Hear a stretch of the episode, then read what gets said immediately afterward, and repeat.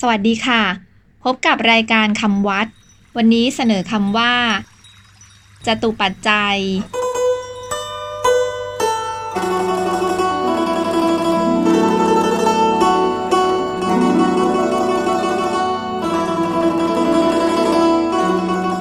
คำว่า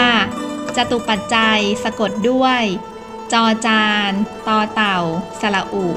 ปอปลา ไม้หันอากาศ จอจาน จอจาน ไม้หันอากาศ ยอยักษ์จตุปัจจัย แปลว่า ปัจจัยสี่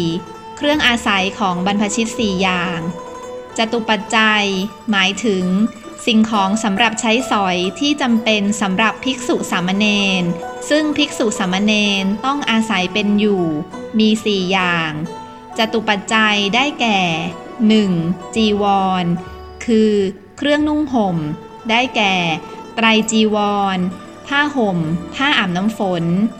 2. บิณฑบาตคือ อาหาร ได้แก่ ข้าว น้ำ ผลไม้ เป็นต้น 3. เสนาสนะ คือ ที่นอนที่นั่ง คือ กุฏิศาลา เตียง ต่างหมอน เป็นต้น 4. คิลานเพสัตคือ ยารักษาโรค ปัจจัยเหล่านี้เป็นของควรถวาย หรือเป็นของที่สามารถถวายภิกษุสามเณรได้ จึงเรียกอีกอย่างหนึ่งว่า ปัจจัยทยทาน สวัสดีค่ะ